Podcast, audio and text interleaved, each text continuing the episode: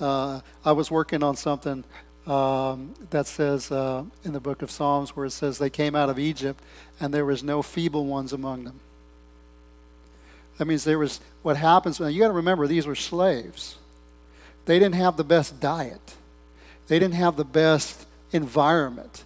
They didn't have the best, uh, uh, you know, uh, atmosphere to grow in. They were they were captives. They were slaves. So you got to imagine there was some weak weak people there, not just physically, emotionally, mentally. They were weak in a lot of different ways. But yet the Bible says when they came out of Egypt, there was no feeble one among them. None of them stumbled. Why is that? Well, I got, a, I got an idea. It also said that Jesus, I mean, the Lord told them to have a Passover before they came out. What happened on the Passover? They ate uh, the lamb and they put the blood on the doorposts. So I believe that that is akin to what we do when we accept Christ into our life. Jesus, the, the Bible says in the book of Psalms, He forgave us of all our iniquities and He healed us of all our diseases. At that moment, when the death angel came over, death passed over them because they were hidden. They were, they were participating with the Lamb.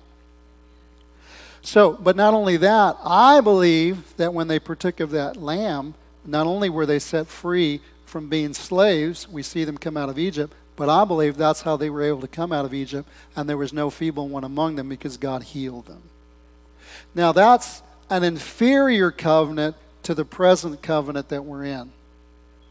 We live under a better covenant with better promises. Now, I don't know what the word better means to you, but the word better means this one is more gooder than the last one. I mean, I was going to say better again, but how many times can you say better? This one is better than the last one. So if it's going to be better, it at least has to have what the first one has. What did the first one have? Deliverance and healing. So in Christ, it's deliverance and healing. And we see God's will moving when God manifested in the flesh. The Word became flesh and dwelt among us. And the Bible says He taught and He demonstrated. Everyone who came to Him was healed. He healed every form of sickness, every form of disease. He healed them all. Whatever they had, if they touched Him, He healed them all. I, am just, I'm just believing right now, and I don't know if it's the Lord, there is actually a an anointing for healing that is just falling on this congregation even right now. It's resting on right now. So, what does that mean? If Jesus were walking by and you saw what he was doing and you heard it and you, and, and, he, and you knew who he was and he was walking by and he said, You're healed, how many of y'all would believe him? Right? No question. The problem is we can't see Jesus right now. But his word is just as good as if he were here. He's in this place, right? And remember what Doug said. He said, He's here, He's willing. All we got to do is reach out by faith. So when that, that anointing for healing, and I saw it over there, it's, it's rest over there. I'm not saying it's not over here, but it's kind of like there was something over there. It's kind of weird. I mean, I know, but I'm going to take a risk. It's over there. You just have to receive. I almost want to go over there because I, I want to get rid of this because I'm believing God for my healing as well. So I don't know what's going on over there, but just receive it. Receive it by faith. How do I receive it by faith? Well, if you got a problem with your arm, you can't move it, start moving your arm. You got a problem with your leg, it hurts, start start testing that thing, start moving. Start doing something you could not do before. And watch and meet God by faith. When Jesus said to the lepers, I guess I am going a different direction. When Jesus said to the lepers, he, they said, uh, 10 lepers showed up to him and they said, Jesus, son of David, have mercy on him. He said, Go show yourself to the priest. He didn't touch them, he didn't do anything to them. He just said, Go show yourself to the priest. So they started on their journey. As they went, believing, trusting, as they went, the Bible says they were cleansed. Right? Why were they cleansed? Because they heard what Jesus said, began to do what Jesus said, and as they began to do what Jesus said, they began to see healing begin to manifest in their bodies. So we sometimes fall into this, this thing of when I see it, then I'll believe it. And Jesus said, Blessed are those who believe and do not see. That doesn't mean you're not going to see it, but it means you believe God because of what He said, not because you're seeing it. You're not from Missouri, the show me state. Show me, and then I'll believe you. No, you believe, and because you believe, you will see. That's the way it works in the kingdom. That's the way it works in God's Word. We believe what God said, we trust in what God said, and when we step out in faith, we begin to see the manifestation of God's promises. Now, listen, this is not just believing for whatever I want. We believe in His promises. We believe in His Word. We believe what He speaks to us. He says something to us. We say, Yes, sir. I was thinking about this the other day. I'm going to kind of go off a little bit. Is that okay? I won't, I won't preach long, not that I know of. And some of you are going, Yeah, right. Not that I know of, because I'm just kind of, I'm going to do what I'm asking you to do. I'm going to step out on the water. Okay? So, um, what happens, I was thinking about this the other day, because I, I, the last, since Thanksgiving, I had a little twinge in my back. And, um, I can't tell you, you know, if you have back problems, you may think your back problem is like mine, and it might be, and maybe I'm just a wimp, I don't know. But I, I don't think your problem's like mine. I haven't had anybody know, that I know of that had the same problem that when it hits them, they go down on the floor, go into spasms for 24 hours, and can't get back up, and they're incredible amount of pain, can't move. Most people that have back problems and have back problems, it's like, oh, it hurts and whatever, but they can still function. And so I struggle with that. And I, I, felt that again on Thanksgiving. And, and it's been hard. It's been difficult getting there. And I don't know if you know this, but when you have a chronic problem, sometimes it can be, Anna Joe knows this, it can be, as much as you're trusting and believing God, it can be exasperating. It can be mentally, if you're not careful, debilitating. If you're not careful, you can limit yourself from life because you want to keep yourself safe. Right? The enemy comes to steal, kill, and destroy. I was going through that. I mean, I'm, I'm, I, my wife asked me, How you doing this morning? And I said, Well, I'm, I'm not quitting. I'm going to keep getting up. I'm going to keep doing it. hurts. But my, my point in saying all that is I was, I was really struggling. Uh, uh, and, and I was in my office one day, and um, I don't. I don't know. I don't know how. I don't know if you guys can handle this. Okay? But when I show up to the office, the Lord is there, but there's almost always an enemy there too.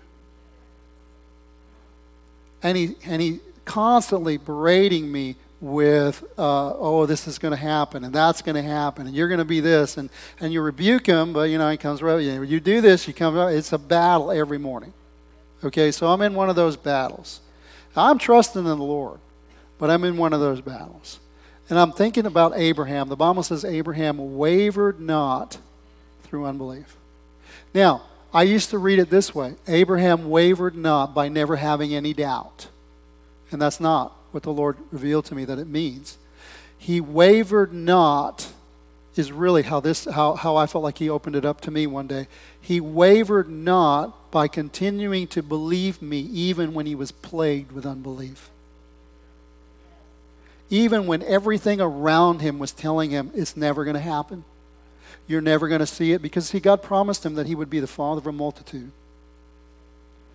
And now he was old his wife was old. His body was as good as dead. His wife womb, womb was dead. But God had promised him he would have a child. And then he showed up again. He said, you're gonna, you're not, He's not going to be Ishmael because he tried to do it his way. But he's not going to be Ishmael. It's going to be through your wife, Sarah. Okay? So uh, he, he kept on waiting. And then God just for some reason, I don't know why, it just kept going and going until finally, if he'd have gone to the doctor, how many of y'all ever been to the doctor and they gave you no hope? If he'd have gone to the doctor, he'd have said, Well, look, if you'd have come to me earlier, we could have done IV therapy. We could have done in vitro fertilization. We could have done all these kind of things. But since, man, there is no way you guys are going to have a kid. And the enemy's right there. Ain't going to happen. Ain't going to happen. Ain't going to happen. But see, God had told them, Go to the land, and I will show you, and walk through the land. Every place where the foot, your, your foot treads, I'm going to give it to you. And I'm going to make you a father of a multitude. God, nothing, nothing. I can't imagine for 25 years believing God in nothing, nothing, nothing, nothing, nothing. Why does that happen? I don't know. That's the best theological answer I can give you right now. Some things with God are mysteries. And you got to trust God in the mystery. God does not cease to be good when you don't get what you want when you want it. His promises do not cease to be true when I don't receive it when I want it. He is faithful. He is the same yesterday, today, and forever. He is not a respecter of persons. That doesn't mean that he loves somebody else more than you because they prayed once and they got an answer to the prayer and you didn't. No, they got an answer and we need to learn how to rejoice with them because if he did it for them, he will do it for me. So Abraham's going through one of these times where he's walking through the land of Canaan, and it's just nothing but unbelief. Unbelief. I, I like to describe it this way He was walking through the territory of the unbelievites. And they all had the best stereo systems with the best speakers, and they had they was blaring out loud, and what they were broadcasting was, "You're not going to get it." you might as well turn home and die, go home and uh, go back to the place where you came from. Uh, you're going to die childless. God's not faithful. You're never going to see it. But you know what Abraham kept doing in the middle of that? And I want to tell you the battle that we have is not exterior, it's inside. I don't know how the enemy has uh, the ability to uh, deal with our minds and we have unbelief run through their minds, but I took him a long time for me to come to a place where I realized that's not my thought. That's not me. Well, who is it? It's not me and it ain't God because I know God. God's good. I, I, I have plans to do you well, to, for your welfare, not for your destruction. And I know God. God is faithful. He's true. He's not uh, uh, trying to find ways to manipulate you or to, to uh, taunt you or to, to, to, to curse. That's not God. God doesn't come along and say, Well, uh, I liked this one better than you, or, uh, you know, uh, I was going to do it, but eh. He doesn't do that. He's the same yesterday, today, and forever. He's good. You want to know he's like? Look at Jesus. He is good. So, where does his thoughts come from? From the enemy. So Abraham's walking through the land, being plagued by these thoughts, you know, and, and I'm sure many of them were go home. Go back to your family. Go back to the land where you came from. God's not who he says he is. You're not going to receive. But the Bible says that Abraham wavered not. What does that mean? In the middle of the battle, in the middle of all this stuff's going on, uh, he kept walking. The Bible says he did not consider his body, which is good, which is good as dead, but he considered. Uh, let me let me go over this. Actually, in Romans chapter four. There's a reason I bring this Bible up here. Romans chapter 4, it says, I have made you a father of many nations, God who gives life to the dead and call those things which do not exist as though they did. Verse 18, who contrary to hope, in hope believed, so he became the father of many nations, according to what was spoken, so shall your descendants be. And not being weak in faith, he did not consider his own body already dead. He was already dead, but he did not take notice of that. That's what it means, since he was about 100 years old and he did not consider the deadness of Sarah's womb, even though it was dead. So people like to say, when you go to a doctor's report, he said, well, that's the facts. It is the facts, but it's not the truth. Listen, Christians aren't stupid. Christians don't live in denial. We just know that there's a greater truth than what's been presented to us. And the greatest truth is what's in God's Word. Right? So, what does it say? he did not waver at the promises of God through unbelief. That means he's walking through unbelief, but he did not waver at the promise of God. God said it, I believe it. But he was strengthened in faith, giving glory to God when? In the middle of his unbelief, in the middle of walking through that difficult season of his life, and he became fully convinced that what God had promised, he was able to perform. Sometimes the more difficult it gets, the more we have to say, I don't understand, but God, you're faithful. And here's the thing. So when Abraham was 99 years old, God shows up to Abram, and his name wasn't Abraham, his name was Abram. And Abram means exalted father. Now, he had one kid. And you can also be a father in name and in type in how you live among people, right? Uh, he's a father to the church. He's a father to our people, right? Doesn't mean that you have children. And the Bible says that God showed up and he said, This time next year, you're going to have a child, right? So that could be 12 months, 16 months, 18 months. It could be along those lines. God said, This time next year, you're going to have a child, right? And he said, Here's what I want you to do. I want you to change your name from Abram, which means exalted father, to Abraham, which means father of a multitude. Right? Now, when he spoke his name to other people, he wasn't just saying, This is my label. They understood what his name meant. So when he said, I'm no longer Abraham, I'm Abraham, I mean Abram, I'm Abraham, they knew that he was saying, Don't call me exalted father anymore, call me a father of a multitude. Can you imagine what they were saying? Ah, you, you guys are nuts. You don't understand. You're a hundred years old. She, your wife is ninety, and you're a father of a multitude. You can't even have a kid. What is wrong with you? But God told him to do that. God said, change your name to Abraham. Now, I know there's been a lot of, uh, of abuse of the name and claim and stuff and speaking stuff, but you know, God taught Abraham to do that. What was he telling him to do? Confess my word. Speak it out loud. Before you ever see it, if I promise it to you, you begin to stand on it and you begin to declare. Don't declare the problem, you declare my word to the problem. And so Abraham, who is dead, his wife is dead, their wombs, their ability to procreate is dead, all of a sudden he begins to say, I'm the father of a multitude. Everybody admit, hey, I'm a father of a multitude. How old are you? 100. hey, I'm the father of a multitude. How old are you? 100. Whatever, you know? Well, guess what? About four, six, eight months later, Sarah comes and says, I'm pregnant. right? So I'm pregnant. And then, nine months after that, little child, Isaac, is born. Now, how long had he been believing God? You say, well, it's been, he's been believing God for a year. No, he's been believing God for 25 years.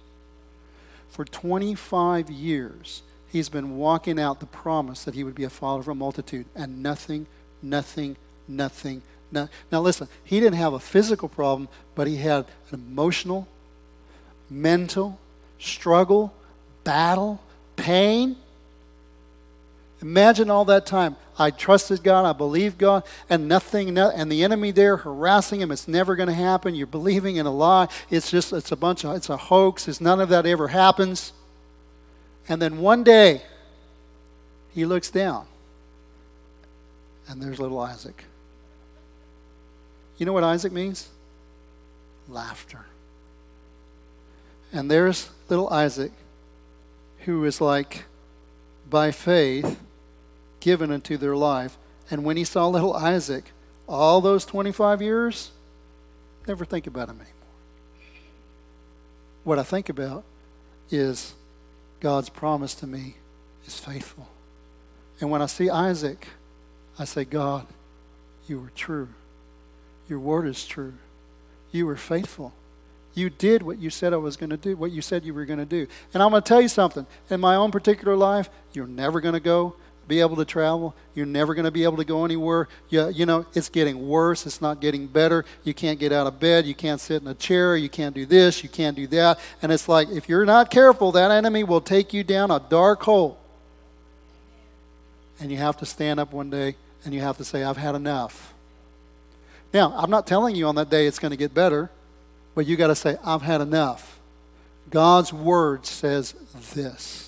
Here's what God says in His Word. He said, uh, To the ones who fear your name, the Sun of Righteousness will rise up with healing in his wings, and I will go forth like a calf leaping from its stalls. Here's what the Word of God teaches it says, uh, He was wounded for our trans. No, He carried my sicknesses and He bore my pains. Yet we esteemed Him stricken, smitten of God, afflicted. But He was wounded for our transgressions, He was bruised for our iniquities. Uh, uh the chastisement of our peace was upon Him, and by His stripes I, we are healed. Here's what the Word of God says He was anointed with the Spirit of God, he, uh, the uh, uh, Spirit of God uh, and power, and he went around doing good, healing all who were afflicted of the enemy. You know who brings affliction on your life? The enemy. You know why he did this? Because God was with him. He is God. Is it any different for us today? No. We have to believe His Word. We have to trust in Him. It's the enemy that wants you to believe that things will never change. It's the enemy that wants you to accept the situation that you're in, that wants you to come into agreement with Him. Can you imagine Goliath coming out and talking to the Israelite army and say, You might as well just give up? Look at me. You can't, you can't win.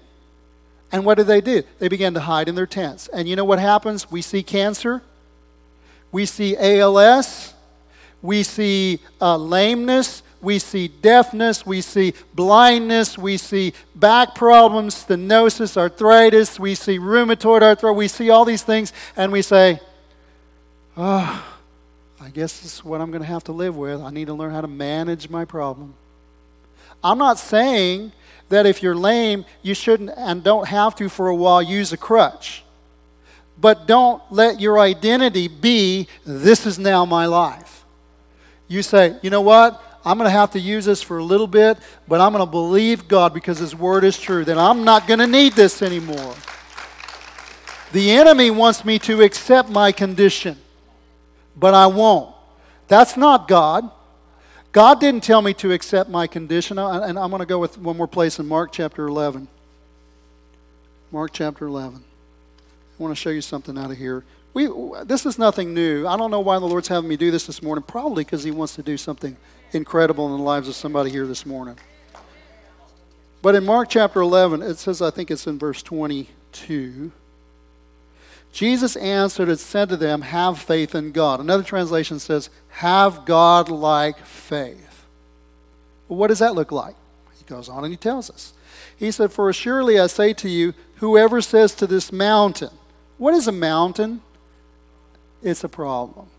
It was a problem to them, and it's a problem to us. Have you ever said, That isn't just a problem, that is a mountain of a problem? Right? Now, listen, what does he say?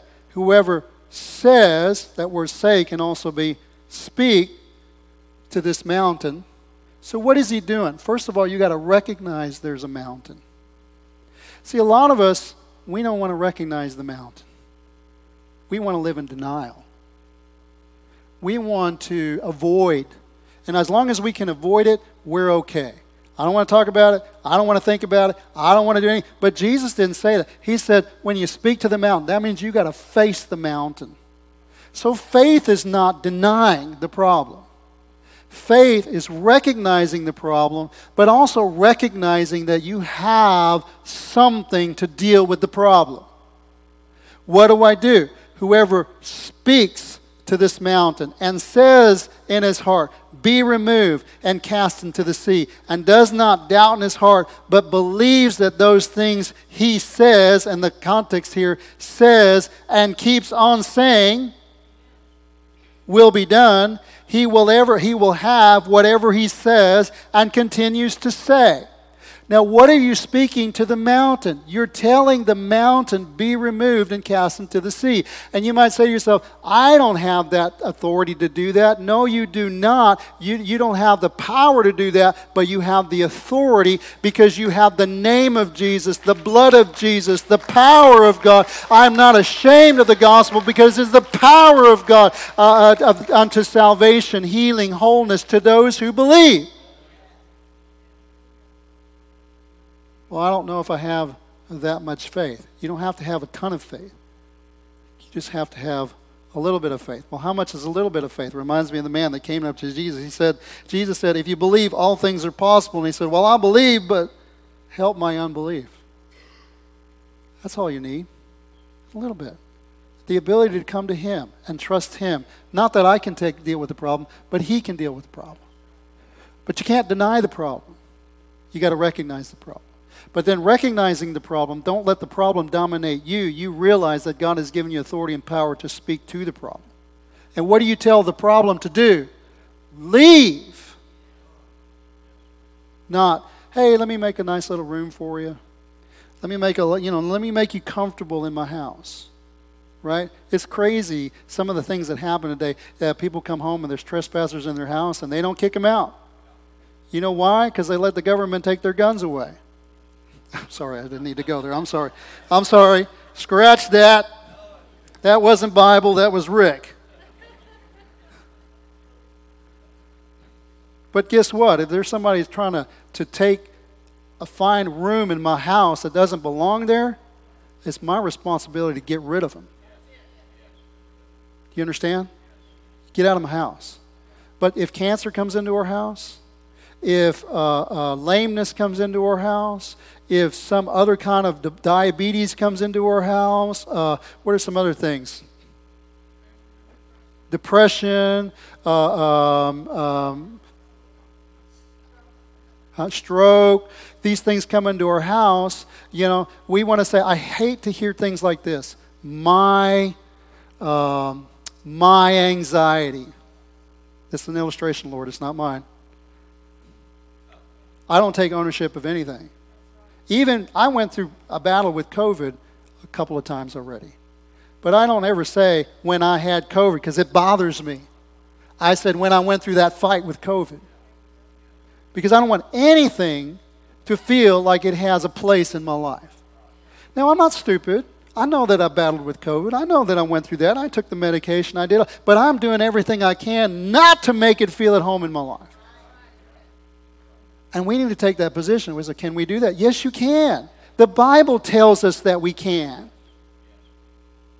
Now, remember, I told you before at the beginning, I said when they came out of Egypt, there was no feeble ones among them.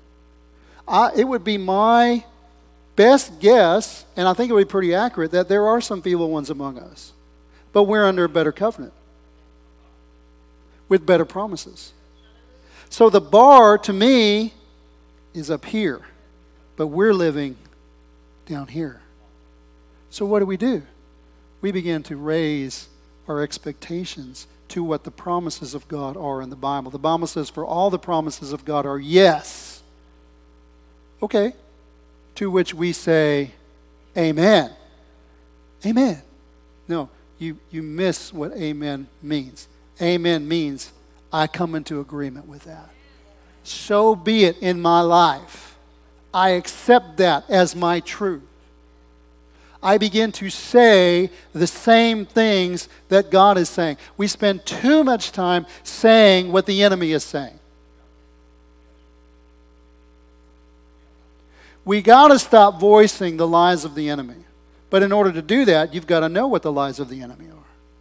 And, and the only way you're going to know what the lies of the enemy are is if you know what the truth of God is. And then we've got to be very careful to only let out of our mouth what God has said. I'm not saying you can't have fun and talk to people. I'm talking about when you're dealing with your problem. You speak to that mountain. You speak to the cancer. You speak to the depression. You speak to these things and you say, you know what? I see you and you're messing with me. I understand that. But I understand that I have authority and power in Jesus' name. And I just want you to know you're not going to be comfortable. See, the enemy doesn't want to make you comfortable. Why don't we want to make him comfortable? The Bible says, submit yourself to God, resist the devil, and he will flee from you.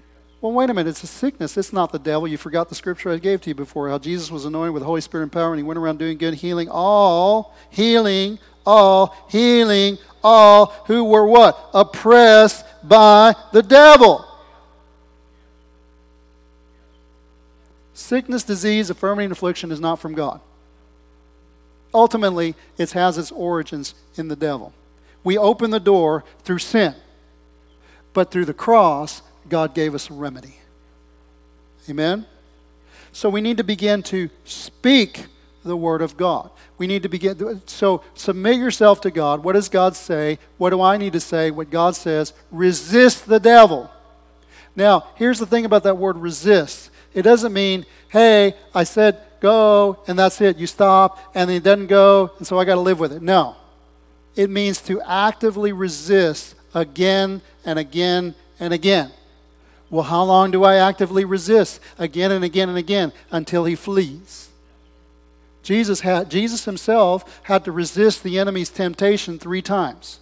And then the Bible says the devil left him until he had another opportune time. Right?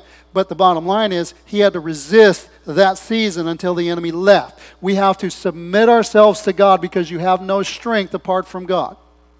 You have no ability apart from God's word because the strength and the power is in the word of God.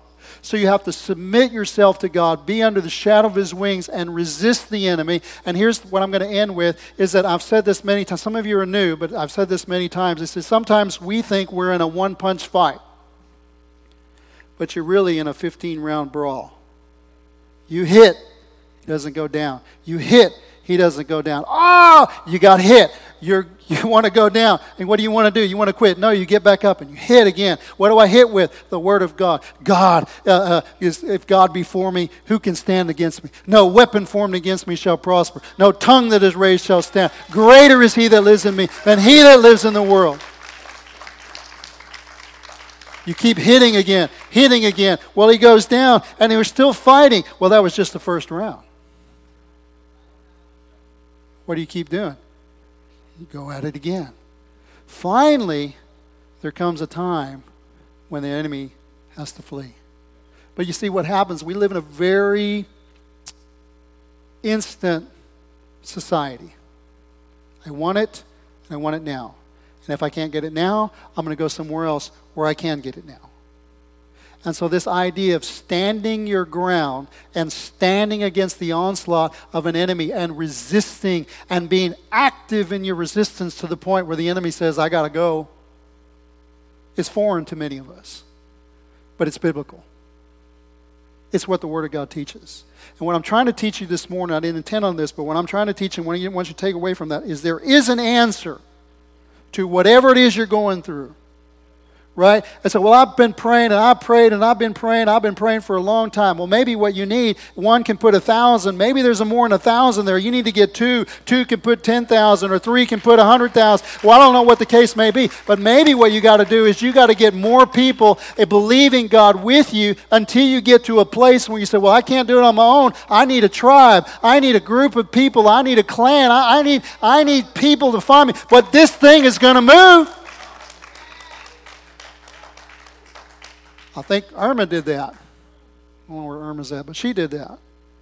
I mean, we got a problem here. What? Richard just got diagnosed. He's back there in the back with stage four cancer, and, and we got a problem here. So she called everybody. Boom, boom, boom, boom. It's like, you know, some, some of us want to say, why? Don't tell everybody our problem. I don't want everybody to know what we're going through. Are you stupid? I'm sorry. I, I didn't mean to say that. Uh, I, I, you know, I have one of those, you know, hashtag things over what I said, you know, right then. Just to turn to somebody and say, he, he wasn't talking to me.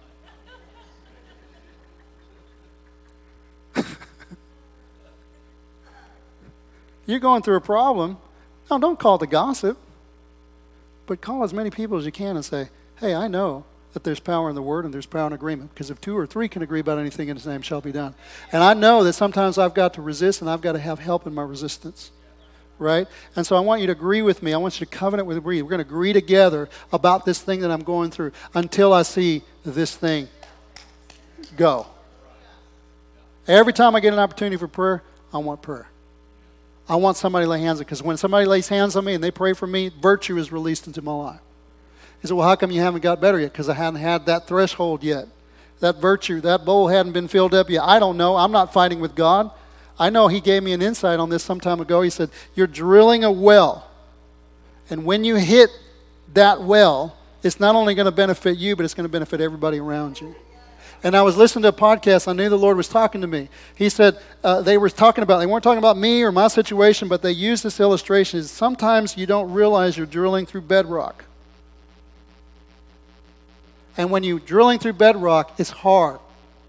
And you might say to yourself, I'm going to go drill somewhere else. And you may want to quit.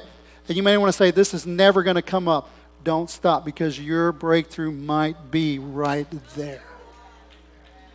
Why is it taking so long? Why is there so much resistance? Because of what you're having to drill through. You're not fighting with God, but what you're having to drill through. But I promise you, because this is what the Lord promised me, that there is a well. And whatever it is that He's promised you, He's faithful. And He will do. But we have a part to play. Amen? When God told, when the Israelites were complaining about the Red Sea, God put them there. And they were calling out to God, complaining. Moses, he said he's going to complain too. And God said, What are you here calling out to me for? Go stand in front of that sea and raise up your staff. Right? Now, did Moses move the water? No. Who parted the water? God did. But when did God begin to move? When Moses lifted up his staff. You hear what I'm saying?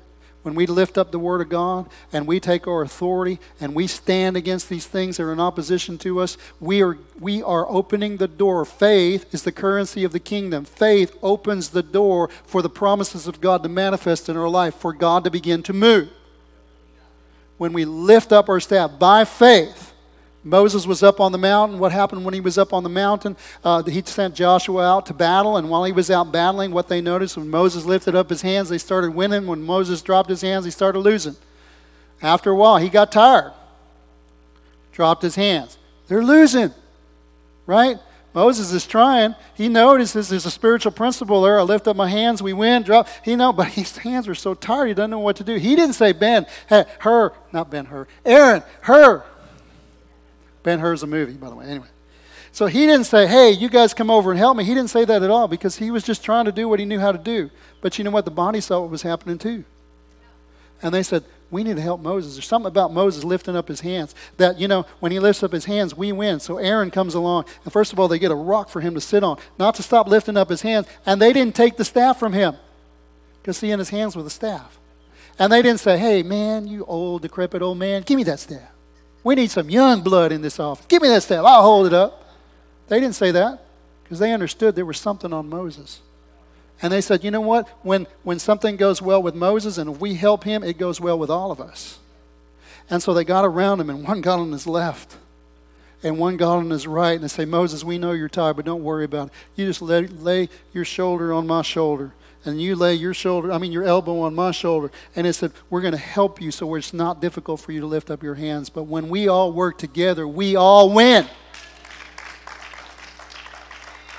You see, the enemy was fighting against all of them.